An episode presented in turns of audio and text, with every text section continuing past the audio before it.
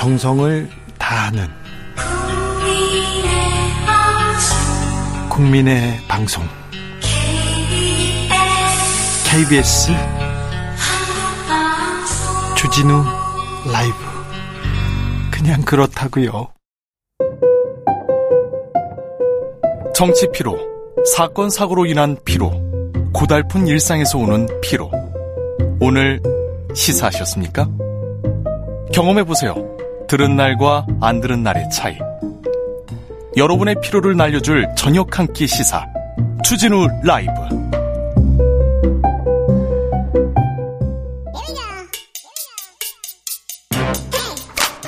뉴스를 향한 진지한 고민 기자들의 수다.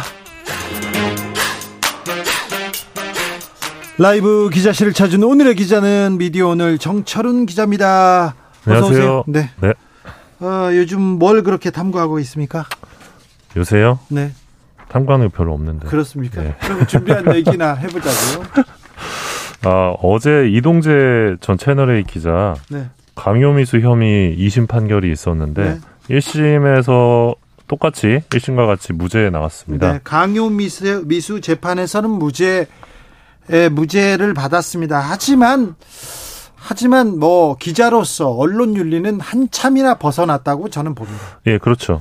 근데 이제 이 사건이 그러면 이 취재 의혹이 되게 의혹이 앞섰던 한 기자의 그냥 윤리적 일탈이었나라고 한다면 또 좀 남는 의문점들이 있습니다. 뭐 어떤 의문점이 남습니까? 일단은 어 취재 후배의 취재 의혹을 북돋아주기 위해서 네. 밥을 거짓- 사줘야죠. 거짓말을 했다는 게 저는 좀 납득이 안 되는데 취재 아니 후배의 취재 의혹을 위해서는 밥을 사주고 격려하고 예. 다른 취재원을 소개시켜주거나 아니면 뭘 조언을 해줘야죠. 예. 그 이동재 기자가 후배 기자랑 통화할 때 네. 한동훈 검사장이 나를 팔아라 뭐 이런 식으로 말했다. 요게 통화 내용에 나오거든요. 녹취록이 나오죠. 예. 근데 요 대목을 두고 후배의 취재 의혹을 북돋아주기 위해서 하려고 내가 그렇게 표현한 거다. 그러니까 거짓말했다는 겁니다. 근데 후배를 위해서 검사장을 이상한 사람으로 만드는 저런 거짓말이 이게 상식적으로 가능할까요? 저는 좀 어렵다고 봅니다. 아 그러니까요. 그래 열심히 해. 야 가서 내 이름 대봐. 이렇게까지는 얘기하는데 거기 가서 한동훈 이름 팔아 팔으라고 했어. 네. 이게 이게 그러니까 이게 그 2020년 검언유착 의혹의 핵심이 결국 이 취재 과정에서 검찰 고위 관계자가 얼마나 개입이 되어 있었느냐 그 부분인데 네. 어, 당시 녹취를 보면 나를 팔아라 요 부분이 있다는 거죠. 근데 이게 거짓말이었다 후배의 취재 의혹을 북돋아주기 위해서 예. 그게 일단 납득이 좀 안 갔고요. 네. 또 하나. 예, 또 하나는 MBC 보도가 준비 중이다라는 걸 알게 되자 어, MBC 보도에 대비한 반박 아이디어 문건을 만드는데 이 제보자 X에게 들려줬던 녹음 파일을 어, 다른 사람의 목소리로 재녹음하자는 제안을 합니다. 네. 왜 이렇게까지 해야 했을까? 왜 그렇죠? 다른 사람의 목소리로 연기해야 됩니까? 그러니까 그렇게까지 해야 할 이유가 뭐가 있었을까? 좀 그런 의문점이 여전히 남고요. 예. 그리고 어, 이동재 기자가 이제 이철 전 VIK 대표한테 계속 손편지를 보내면서 네. 유시민과 관련된 정보를 달라 네. 어, 요구를 했었는데 이 이철 전 대표 부인 손아무개 씨가 이 검찰 진술에서 어, TV조선 기자도 총선 한 달 전쯤에 어, 자신을 찾아온 적이 있었다라고 진술한 부분이 있습니다. 예. 역시 유시민 관련해서 물어볼 게 있다라는 이야기를 했다는 거죠.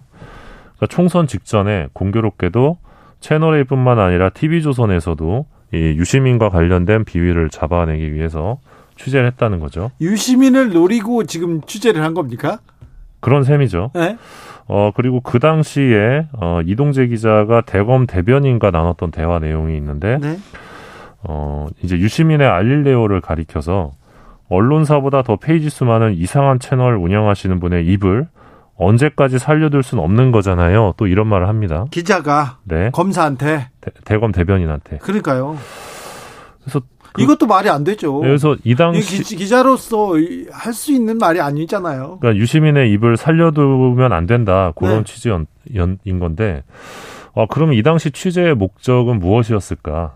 총선 직전에 이 취재의 목적은 무엇이었까? 이분은 아, 여전히 유시민을 잡기 위해서 취재를 합니까? 존재합니까? 그래서 그런 부분이 여전히 좀 풀리지 않는 예, 대목입니다. 예. 그리고 마지막으로는 윤석열 검- 당시 검찰총장은 왜 그때 채널A 기자에게 전화했을까? 이것도 풀리지 않는 의문인데 배혜림 법조팀장하고 전화했었죠? 아니요. 베예린 법조팀장이 그 내부에 있는 또 다른 관계자한테 카톡을 보내는데 예.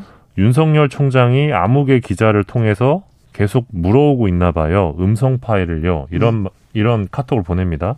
그러니까 한동훈 검사장과 이동재 기자 사이에 음성 파일이 있는지 없는지 네. 검찰총장이 직접 채널 A의 다른 기자에게 전화를 걸어서 물어보고 있다 이 내용입니다. 네. 근데 이날이 4월 2일 이날이 대검 감찰부에서 한동훈 검사장 감찰에 착수한 날이었는데 예. 검찰총장이 얼마나 바쁜 분입니까? 아, 그렇죠. 근데 직접 자신의 최측근이 연루된 사건과 관련된 증거가 있는지 없는지 알아본 겁니다. 예. 아시겠지만 법무부 검사징계위원회에서 채널A 사건 검- 감찰 방해, 채널A 사건 수사 방해, 정치적 중립 위반 등 사유로 윤석열 총장에게 정직 2개월 징계를 결정한 바 있죠. 이 징계는 적법하다는 또 판단을 받았죠. 네, 서울행정법원에서 적법하다는 판단이 나왔었는데, 어, 그래서 여전히 요 대목도 풀리지 않는 부분이다. 네. 이거 관련해서 사실 한동수 대검 당시 감찰부장이 이런 주장을 한 바가 있죠. 사실 이 사건은 강요 미수가 본질이 아니다. 공직선거법 위반이 본질이다. 이 보수 언론 권력을 배경으로 검찰권을 사유화해서 야심 있고 똑똑한 부하들과 함께 국회 다수 의석을 확보하기 위한 행위였다. 이렇게 한동수 부장이 주장하기도 했는데 네. 어, 어, 이런 주장이 합리적인지 혹은 비합리적인지 청취자분들도 한번 네, 판단해 보시면 좋을 것 같습니다. 법원에서 검언 유착에 대해서는 무죄가 남았지만 아무튼 취재 윤리를 한참 벗어난 기자의 행위에 대해서 유시민 전 이사장을 잡기 위해서 노리, 노리는 이런 취재들 검사한테 가만둘 수 살려둘 수 없는 거잖아요. 이렇게 얘기하는 게 과연 마땅한지 여러분이 판단해 보십시오. 다음 만나볼 이야기는요? 네, 이번 주에 좀 핫했던 이슈인데 외교부가 MBC를 상대로 이제 정정보도 청구 소송을 제기를 했죠. 바이든 날리면 이걸로 소송까지 갔어요 예, 지금 원고가 외교부 장관 박진 장관인데 어, 윤 대통령이 아닙니다 원고가. 네.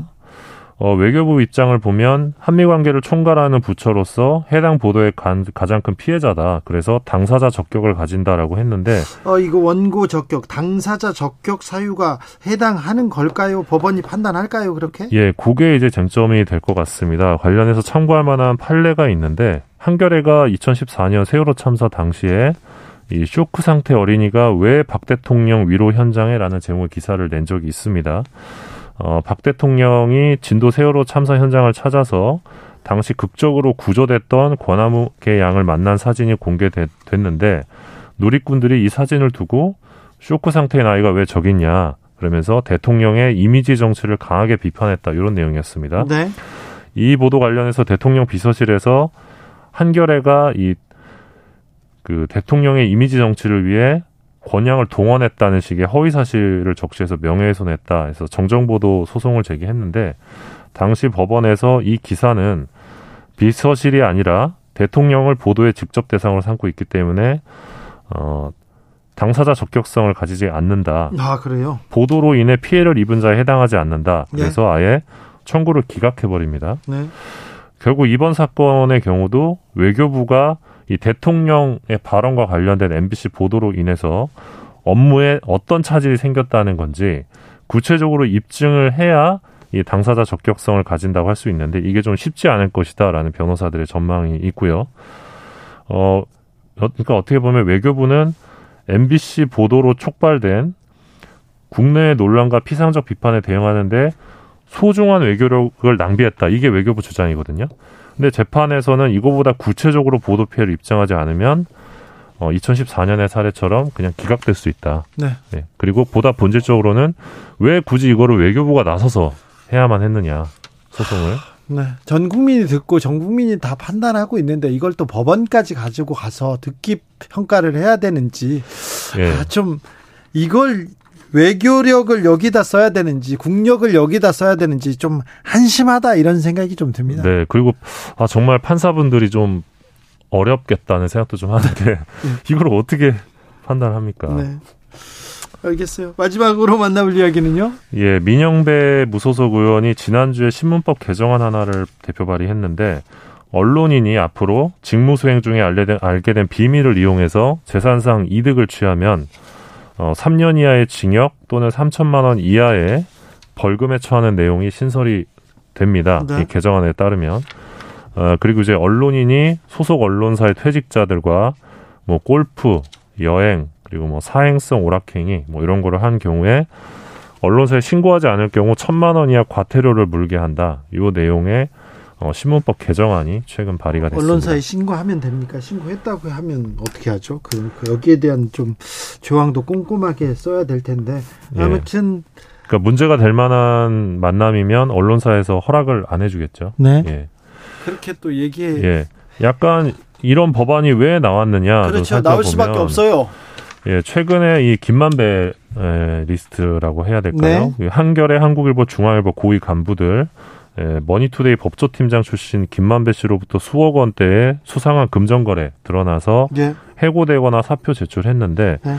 이 모두 다 법조팀장 출신이더라고요. 법조 팀장들한테만 이렇게 줬어요. 예, 이렇게 많이도 줬어요. 그리고 뭐 김, 김만배 씨가 기자들한테 골프 접대하면서 수백만 원 줬다는 진술도 나왔고 이 부분도 좀 다 밝혔으면 좋겠어요. 네, 그리고 작년 11월이었죠. 이동훈 전 조선일보 논설위원, 네. 엄성서 TV조선 해설위원, 이가영 전 주소- 중앙일보 논설위원, 가짜 수산업자 사건. 예, 청탁금지법 위반으로 불구속 기소됐는데 차도 차도 그냥 외제차 그냥 받아서 쓰시고 네. 뭐 골프채도 받으시고 막 했다는 의혹이 있죠. 네. 그래서 이번 개정안이 이렇게 어떻게 보면 도덕성이 무너진 네. 그런 좀 총체적인 어, 문제를 드러낸 언론계의 상황을 어, 반영한 것이다. 어, 이런 지적이 나오고 있습니다. 그렇죠. 언론계의 도덕성, 윤리가 무너져 가지고 아, 이런 법이라도 좀 만들어야 된다. 이런 국민의 목소리가 나오기 시작했다.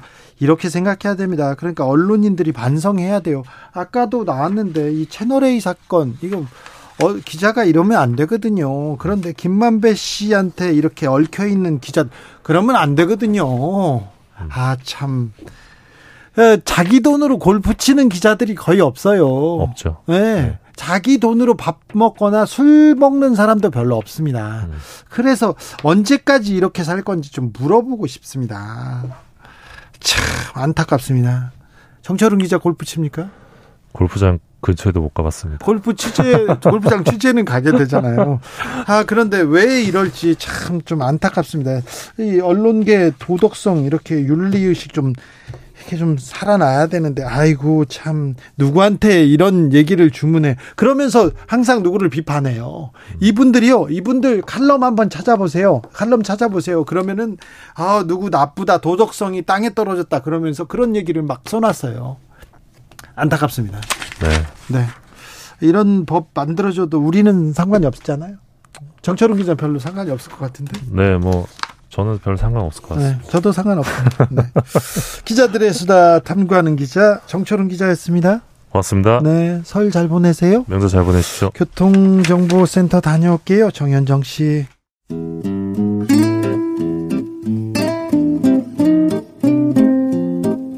현실의 불이 꺼지고 영화의 막이 오릅니다. 영화보다 더 영화 같은 현실 시작합니다. 라이너의 시사회. 영화 전문 유튜버 라이너 어서 오세요. 네, 안녕하세요. 자, 오늘은 어떤 이야기? 이란 관련된 이야기인가요? 아, 안 그래도 이란 영화를 해야 되나 했는데. 네. 적 예, 예, 적국, 그런 영화인가요? 아, 네, 적국의 영화들. 그러니까 아시가르 파라디라든지. 네. 이란 영화가 한때는 그 우리나라 영화 이상으로. 네. 어, 국제- 예술성. 예, 예술성이 굉장히 높은.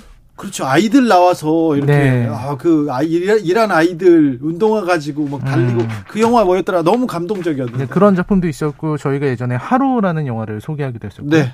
그 시민과 나들의 별거. 뭐 네. 이런 아주 훌륭한 작품들이 있는 게 어, 이란 영화인데요. 네, 그- 역사적으로도 그 렇고 문화적으로도 깊이가 있어요. 네, 그래서 그런 걸 하려고 했으나, 네, 설 연휴기 때문에. 네. 연휴에는 가족 영화를 한 편 보는 게 네. 좋은 문화 생활이 될 수 있습니다. 그래서, 네, 가족 영화를 보면서. 가족 영화요? 네, 복잡한 현실을 좀 잊고, 예. 이 가족의 의미를 되새길 수 있는 그런 작품을 한 편 가지고 왔습니다. 네. 바로 원더라는 영화입니다. 원더요. 이거 네. 소설 이게 영화 네, 그렇습니다. 이 팔라시오라는 사람의 소설이 원작인데요. 우리나라에서는 이 아름다운 아이라는 제목으로 출간이 되어 있습니다. 매우 아름다운 이야기입니다. 네, 이게 바로 이제 원더로 출간이 됐는데요. 네. 이 원더의 이야기는 이 어거스트 풀먼, 어기라고 불리는 아이인데, 어, 상동 유전자 때문에 태어날 때부터 기형이었던 아이. 네. 그래서 27번의 수술을 한 끝에 겨우 보고 숨 쉬고 먹을 수 있게 된. 그러니까 얼굴 자체가 안면 기형이 있었던 거예요. 네, 네. 그리고 굉장히 안타깝고 어려운 일들이 되게 많았는데 이 작품은 그런 어기의 불행을 막 이렇게 전시하는 그런 작품은 아니고요. 네. 여기에서 어떤 관계의 기적, 따뜻함 이런 것들을 그린 영화입니다. 실제로 이 작가인 팔라시오가 이 어기와 비슷한 장애를 가진 아이를 실제로 만난 적이 있다고 해요. 네. 그래서 그 아이를 만나고서 그때 받았던 느낌 이런 것들을 작품으로 만들었다고 하거든요. 그래서 미국이라는 사회가 이 장애인을 어떻게 대하는가 그리고 그들을 어떻게 받아들이고 또 우리의 삶은 왜 살아갈 가치가 있는가 이런 것들을 보여주는 좋은 작품입니다. 자, 영화 속으로 들어가 볼까요? 네, 영화는 어기의 시점에서 이야기를 시작하는데 네. 어기는 아까 말씀드린 것처럼 안면 기형이 있어서 그래서 사람들이 다 쳐다보고요. 가까이 음. 오기 좀 꺼려할 수도 있어요. 그래서 밖으로 안 나오다가 네, 그렇습니다. 홈스쿨링. 음. 어, 5학년 때까지 집에서 공부를 하다가 이제 학교를 가지 않을 수가 없게 된 거죠. 그리고 이 어기는 그 굉장히 평범한 아이들이랑 똑같습니다. 우주에 가는 꿈을 꾸고 있어요. 네. 그래서 항 집에 보면은 항상 우주선 그림들 이런 것들이 있고요. 네. 스타워즈를 좋아하는 그렇죠. 그런 소년입니다. 헬멧. 네, 그렇죠. 그 헬멧을 쓰고 다니는데 그 헬멧을 쓰고 있는 이유는 그 남들 보기가 두렵기 때문이죠. 네. 처음으로 이제 학교를 갈 때 헬멧을 쓰고 가요. 네. 헬멧을 쓰고 가는데 어 그 장면이 처음에는 되게 재밌다. 저 친구는 왜 헬멧을 쓰고 있을까라는 생각도 들지만 보다 보면 되게 짠합니다. 아, 그렇죠. 헬멧을 벗을 수 없는 아이고 그리고 처음에로 학교에 가자마자 예상대로 아이, 다른 아이들에게 혐오의 대상이 됩니다. 상처받죠. 네. 괴물이라고 놀리고요. 네. 네, 친구를 사귀는 것 자체가 쉽지 않고 학교에 다녀온 첫날이 가장 힘들었습니다. 그렇죠. 어, 부모님 입장에서는 네. 첫날 엄마를 향해서 나는 왜 이렇게 생겼냐고 네. 이렇게 묻는 질문이 있어요. 그래서 보- 그 보는 사람의 마음이 와르르 무너질 정도거든요. 네. 하지만 엄마는 굉장히 강한 사람이고요. 엄마가 훌륭합니다. 네, 가족들이 계속 응원을 해줍니다. 예. 그래서 용기를 내서 조금씩 조금씩 학교에 가기도 하고요. 예. 그리고 아까 말씀드린 것처럼 우주에 가는 게 꿈이기 때문에 과학을 워낙 좋아해서 네. 과학 시간이라든지 이런 데서는 이제 많이 활약하게 되고 그렇죠. 공부는 잘해요 또. 아유, 네, 좋아요. 너무. 그렇습니다. 그러, 그러면서 이제 잭이라는 친구가 생겨나게 됩니다. 네. 네, 드디어 친구가 한 명 생기기도 하고요. 예. 어, 그러면서 세상과 맞서면서 조금씩 성장하는 어기의 모습을 그렸습니다. 네. 아, 그렇게 영화는 흘러갑니다. 네, 그렇습니다. 그리고 이 원더는 어기뿐만이 아니라 어기의 누나인 비아, 그렇죠. 뭐 이런 다른 캐릭터들의 시점으로도 이야기가 진행이 되는데 예. 특히 이제 어기의 누나 비아의 이야기가 되게 감동적이에요. 평범한 그냥 소년데 네. 온 식구들이 다 동생만 이렇게 케어하지요. 걱정하고. 그렇죠. 네. 청소년기인데 이게 못마땅한 거죠. 자기한테도 좀 와야 되는데. 그리고 자기도 동생을 그 또 저기 또 동생한테 동생을 보살펴야 되고요. 그렇습니다. 그래서 아, 항상 외로워하고 사랑받지 못하고 관심받지 못해서 투정도 부리고 네. 그러는데 그러면서도 동생을 또 너무 사랑해요. 그러니까 너무 훌륭해요 또. 그래서 이 영화는 이제 중간에 네. 비아가 그 영국 무대의 중심에 서는 모습을 보여주면서 예. 이야기의 중심은 어기지만 네. 사실은 모두 각각이 세상의 중심이다. 그렇죠. 보여줍니다. 엄마도 누나도 그렇습니다. 그렇죠. 중요한데 여기가 아파서 그렇지 어, 당신들이 중요하지 않다 이런 얘기를 또 해줘요. 예, 그래서 다른 이 캐릭터들의 시점들이 되게 중요해요. 네, 이 잭이 어, 어기를 바라볼 때 느끼는 시점들 네, 이런 거거든요. 사실 외모 때문에 둘이 한번 크게 싸운 적이 있었어요. 네, 이 할로윈을 어기는 되게 좋아합니다. 네. 왜냐면 모두가 가면을 쓰니까 그렇죠. 자기만 가면 쓰는 게 이상하지 않아지는 날이라서. 네. 근데 가면 때문에 어기를 알아보지 못한 잭이 어, 거기에서 다른 친구한테 정말 해선 안 될 말을 합니다. 나는 어기처럼 생겼으면 자살했을 거야. 아, 자기가 가장 친한 친구라고 생각했던 믿었던 친구가 네. 그 말을 듣고 너무 상처받죠. 상처를 크게 받게 되죠. 네. 하지만 나중에 이제 또 둘이 이제 화해를. 하게 되고 음. 그러면서 이제 외모를 넘어서서 예. 어기라는 아이가 가지고 있는 가치 그리고 이 아이가 가지고 있는 긍정적인 요소가 있구나 이런 것들을 보여주게 됩니다. 예. 그리고 이제 뭐 미란다라든지 이런 주변 인물들 예. 이런 인물들의 모습이 나오게 되고요. 예. 처음에는 어기를 모두가 무시하고 이랬지만 나중에 가면은 모두가 어기의 용기를 인정하게 되고요. 학교에서도 좀 중심적 인물로 또 떠올라요. 그렇습니다. 예. 어, 다른 학교의 그 나이 많은 불량 학생들과도 용감히 맞서는 어기의 모습이 나오게 됩니다. 네. 그래서 이제 마지막은 되게 헐리우드 영화답게 끝나거든요. 네. 이제 어기가 이 다른 학생들 앞에서 이렇게 발표를 하면서 예. 어, 연설을 하면서 끝나게 되는데 네. 여기에서 보면 어, 정말 좋았던 거는 어기라는 캐릭터 한 명에게만 치우치는 게 아니라 다른 여러 인물들의 모습을 보여주면서 같이 살아가는 거의 의미 이런 걸 보여준 작품이라고 할 수 있겠습니다. 네. 자, 이 영화를 이 설날에 추천하는 이유는요? 일단은 이 아까도 말씀드린 것처럼 가족 이야기이기 때문에 그런 것 같아요. 네. 그러니까 여기서는 엄마의 이야기도 중요하고 네. 아빠의 존재도 되게 중요합니다. 네. 중간에서 이렇게 어, 관리를 잘 해주거든요. 네. 그리고 어느 가족들 한 명한 명이 소외되지 않기 때문에 되게 좋다는 생각을 했고요. 네. 그리고 원더를 보면서 느낀 거는 미국의 교육 환경이 참 그래도 선진국이라 불릴 만한 부분이 있구나. 아, 그러니까요. 맞아요. 맞아. 음, 그좀 부럽다는 생각이 네, 들었습니다. 부러웠어요. 어기는 힘들게 살아가고는 있지만 그 그리고 장애를 바라보는 시선이라는 게 어디서나 되게 어, 어느 사회나 그렇게 나쁘게 바라보는 사람들이 있잖아요. 네. 근데 미국은 계속해서 이런 영화들을 만들고 교육을 통해서 어쨌든 끊임없이 다양성을 인정하려고 하는 거, 네. 다름을 받아들이고 이 체득하려고 노력하는 게 있는 생각이 들었어요. 반면에 네. 우리나라는 너무 갈 길이 멀다는 생각이 든게 그 얼마 전에도 그 특수학교 장애인 학교 설립을 두고서 강서구에서 정말 반대가 난무하고 그 장애인 학부모가 무릎을 꿇고 그러니까요. 호소하는 장면이 아직도 뇌리에 생생합니다. 이슬람 사원을 짓는데 그 앞에서 돼지고기를 구워 먹으면서 계속해서 시위를 하는 거 이거 너무 혐오. 하, 우리의 우리 사회의 수준이 이만큼인가 굉장히 좀 안타깝습니다. 저도 그 장면에서 너무 큰 충격을 받아서요. 네. 또 그 이야기는 또 서진학교인데요. 그 이야기는 학교 가는 길이라는 영화로. 예. 또 한편 나와 있습니다. 너무 안타까워요. 네. 너무 안타깝죠. 네. 영화에서는 어기가 처음 학교에 갔을 때 담임 교사가 어, 이렇게 적어놨습니다. 옳음과 친절함 중에서 선택해야 한다면 친절함을 선택해라. 감동적이었어요. 예, 이 말이 되게 울림이 있는 것 같아요. 네. 타, 타인을 향한 관용을 보이라는 거죠. 그렇죠. 그리고 다른 사람을 통해서 보게 될 내 모습이 어떨지를 한번 생각해 보는 거. 그런 것들이 있다는 생각이 들었고요. 그게 이 영화의 메시지라는 생각이 들었습니다. 네네. 그리고 어기가 마지막에 박수를 받을 때 영화가 말하는 것도 어, 누구나 한 번쯤은 박수를 받을 자격이 있다. 이런 얘기를 하는 것 같았어요. 네. 그러니까 어기를 향해서 이렇게 쏟아지는 그들의 박수가 어기를 위한 것이기도 하지만 또 자기 자신을 위한 박수이기도 한 거거든요. 예. 어, 어기 혼자서는 그 상을 받을 수 없었을 겁니다. 네. 왜냐하면 어, 세상은 혼자서 살아갈 수 있는 게 아니고 네. 이 거대한 우주에서 우리는 너무 작고 너무나 외로운 존재이기 때문에 서로 사랑하지 않고서는 버틸 수 없다는 생각을 하게 됐습니다. 아, 그렇죠. 네.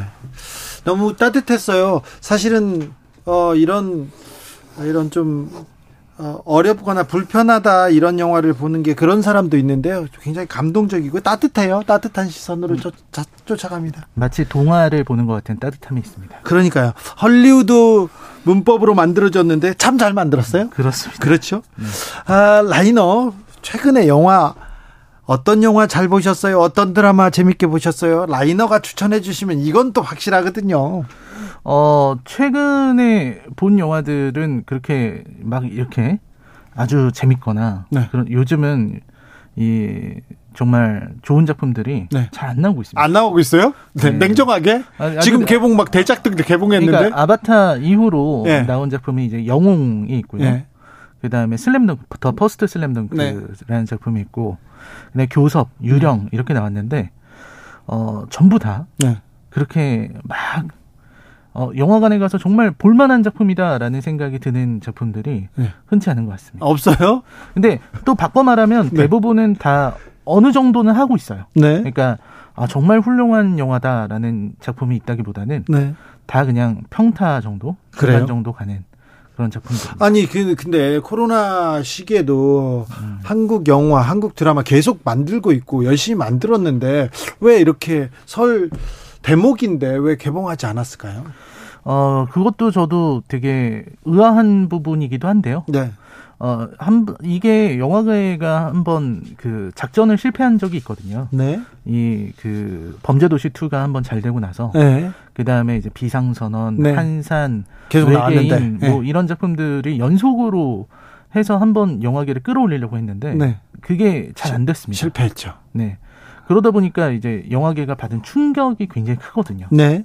그래서 이런 명절이 돼도 큰 작품을 얼른 내기가 쉽지 않은 거예요. 예전에는 명절 때 서울에 있는 친구들은 다 극장 갔거든요. 그렇습니다. 그래서 극장에서 다 영화 보고 이렇게 보냈는데 요즘은 영화관 가는 사람 별로 없고요. 영화관 가기 너무 부담돼요. 그런 사람들이 있어요. 음, 그 주말에 영화 보면 뭐 2만 원, 3만 원 한다면서요, 한 사람에. 네, 티켓 가격의 상승이 있어서 네. 이 예전에 코로나 이전에는 한 만 원 정도면 볼 수 있었는데 네. 코로나 이후에 만 오천 원으로 올라 버리니까 어, 이 친구나 혹은 연인이 같이 가면 3만 원 이상이 되고요. 어. 특수관에 들어가면은 더 비싼 관들이 많습니다. 네, 5만 원짜리도 있더라고요. 네, 저도 아무 생각 없이 이렇게 결제를 했는데 4만 5천 원 막 이렇게 되더라고요. 그래요? 그러면은 사실 부담이 될 수밖에 없는 네. 티켓 가격이죠. 그러니까요. 왜 근데 근데 왜 영화계는 그렇게 티켓 가격을 많이 올려놨을까요? 예, 저도 그게 좀 잘못된 그러니까 이 이게 구조가 예, 지금 영화가 잘 돌아가는 구조는 아닙니다. 그렇죠. 네, 그 사실 과도기인가? 네 OTT나 혹은 혹은 IPTV, VOD로 이렇게 출시되는 속도도 너무 빠르고요. 예.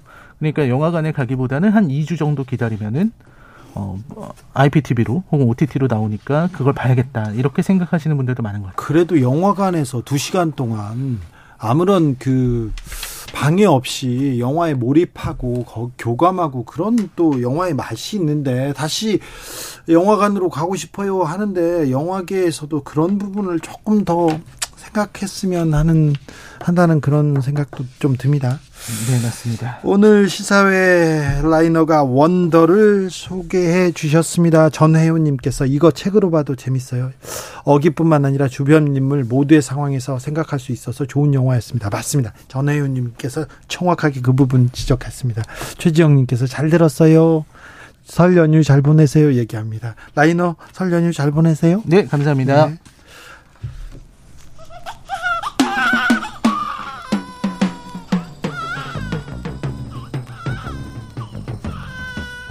어떤 노래를 고를까 했는데요. 스티비 원더의 Isn't She Lovely 아, 골랐습니다. 네, 원더 보고요. 스티비 원더 골랐습니다. 아무튼 사랑스럽지 않나요? 놀랍지 않나요? 네, 그렇잖아요. 아, 아이에 대한 얘기지만 여러분에 대한 얘기이기도 하고요. 가족에 대한 사랑하는 사람에 대한 얘기니까 네, 이 노래와 함께 아, 좋은 연휴 시작하시길 바랍니다.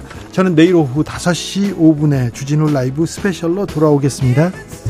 지금까지 주진우였습니다.